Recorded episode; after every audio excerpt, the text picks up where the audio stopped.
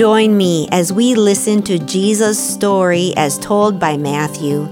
May these few minutes spent listening today draw us closer to Jesus, and may our lives also testify to his power and grace. Hello. Welcome to the first episode in our Lenten podcast focusing on Matthew. I am Pastor Jill. Today we read chapter 1. An account of the genealogy of Jesus the Messiah, the son of David, the son of Abraham. Abraham was the father of Isaac, and Isaac the father of Jacob, and Jacob the father of Judah and his brothers, and Judah the father of Perez, and Zerah by Tamar, and Perez the father of Hezron, and Hezron the father of Aram, and Aram the father of Amminadab, and Amminadab the father of Nahshon, and Nahshon the father of Salmon, and Salmon the father of Boaz by Rahab, and Boaz the father of Obed by Ruth, and Obed the father of Jesse, and Jesse the father of King David. And David was the father of Solomon by the wife of Uriah and Solomon the father of Rehoboam, and Rehoboam the father of Abijah, and Abijah the father of Asaph, and Asaph the father of Jehoshaphat, and Jehoshaphat the father of Joram, and Joram the father of Uzziah, and Uzziah the father of Jotham, and Jotham the father of Ahaz, and Ahaz the father of Hezekiah, and Hezekiah the father of Manasseh, and Manasseh the father of Amos, and Amos the father of Josiah, and Josiah the father of Jeconiah and his brothers at the time of the deportation to Babylon.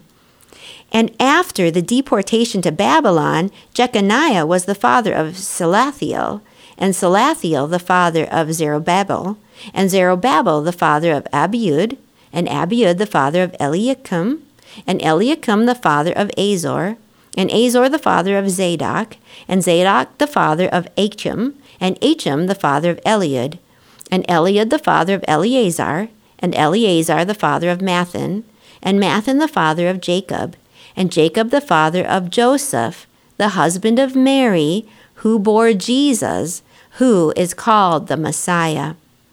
So all the generations from Abraham to David are 14 generations and from David to the deportation to Babylon, 14 generations, and from the deportation to Babylon to the Messiah, 14 generations.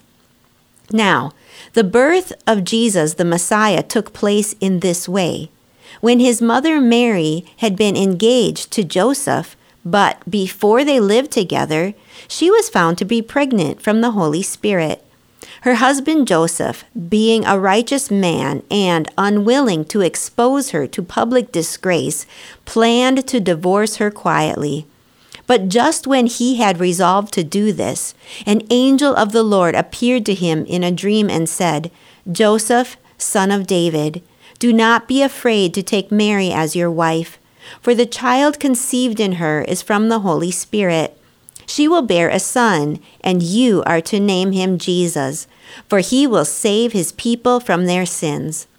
All this took place to fulfill what had been spoken by the Lord through the prophet. Look, the virgin shall become pregnant and give birth to a son, and they shall name him Emmanuel, which means God is with us. When Joseph awoke from sleep, he did as the angel of the Lord commanded him. He took her as his wife, but had no marital relations with her until she had given birth to a son, and he named him Jesus. Here ends our reading. Last spring, I had the opportunity to travel to Salt Lake City, Utah for my daughter's national archery tournament. While there, we chose to visit the Family Search Center. This center is a place run by the Church of Jesus Christ of Latter day Saints. It provides access to individuals who would like to research their ancestry. We had an hour to kill, so I plopped myself down at a computer near a kind hearted elderly man who was just bursting to help me out, and I started digging. I uncovered a lot of surprising information. I learned about a relative who liked to run, like I do. I learned about a 13th cousin twice removed, or something like that, who was an Arctic explorer.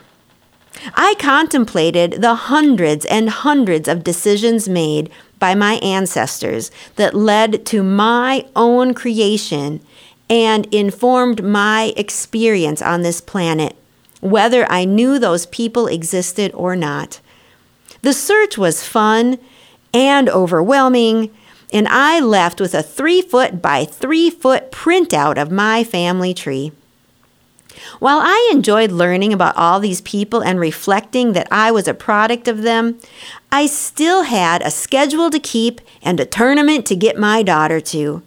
So much had happened before I was born, yet, even as I was humbled by that knowledge, I still had to live my own life and make my own decisions. Today we begin the Gospel of Matthew with Jesus' family tree. His family tree is far more impressive than my own. Many of his ancestors have their stories recorded in sacred scripture. I love how this genealogy wraps up with Joseph, the adoptive father, or maybe stepfather is an accurate description of Jesus. Joseph came from an impressive lineage full of terrific and powerful figures. Yet, at the moment when we enter Joseph's story, he is confronted with a terrible choice. Joseph wants to be a righteous man and a faithful man who would make his ancestors proud. He doesn't want to break any laws, religious or otherwise. His ancestors left a legacy, but they couldn't make his decision for him. Should Joseph walk away from Mary, a woman who is pregnant by some other person? Or should Joseph continue with his plans to wed Mary and start this very unusual and possibly heretical family? Ultimately, Joseph's decision to stand by Mary was made after an encounter with an angel. Joseph accepted divine input and chose to be not just a product of genealogy and culture, but a product of a living relationship with God. May each of us also be open to divine input and a living relationship with God. Let's pray. Lord, sometimes you ask us to do things that we don't understand. Sometimes the decisions we make surprise even those who know us best. Jesus, since you adopted me, you have been the most important part of my family.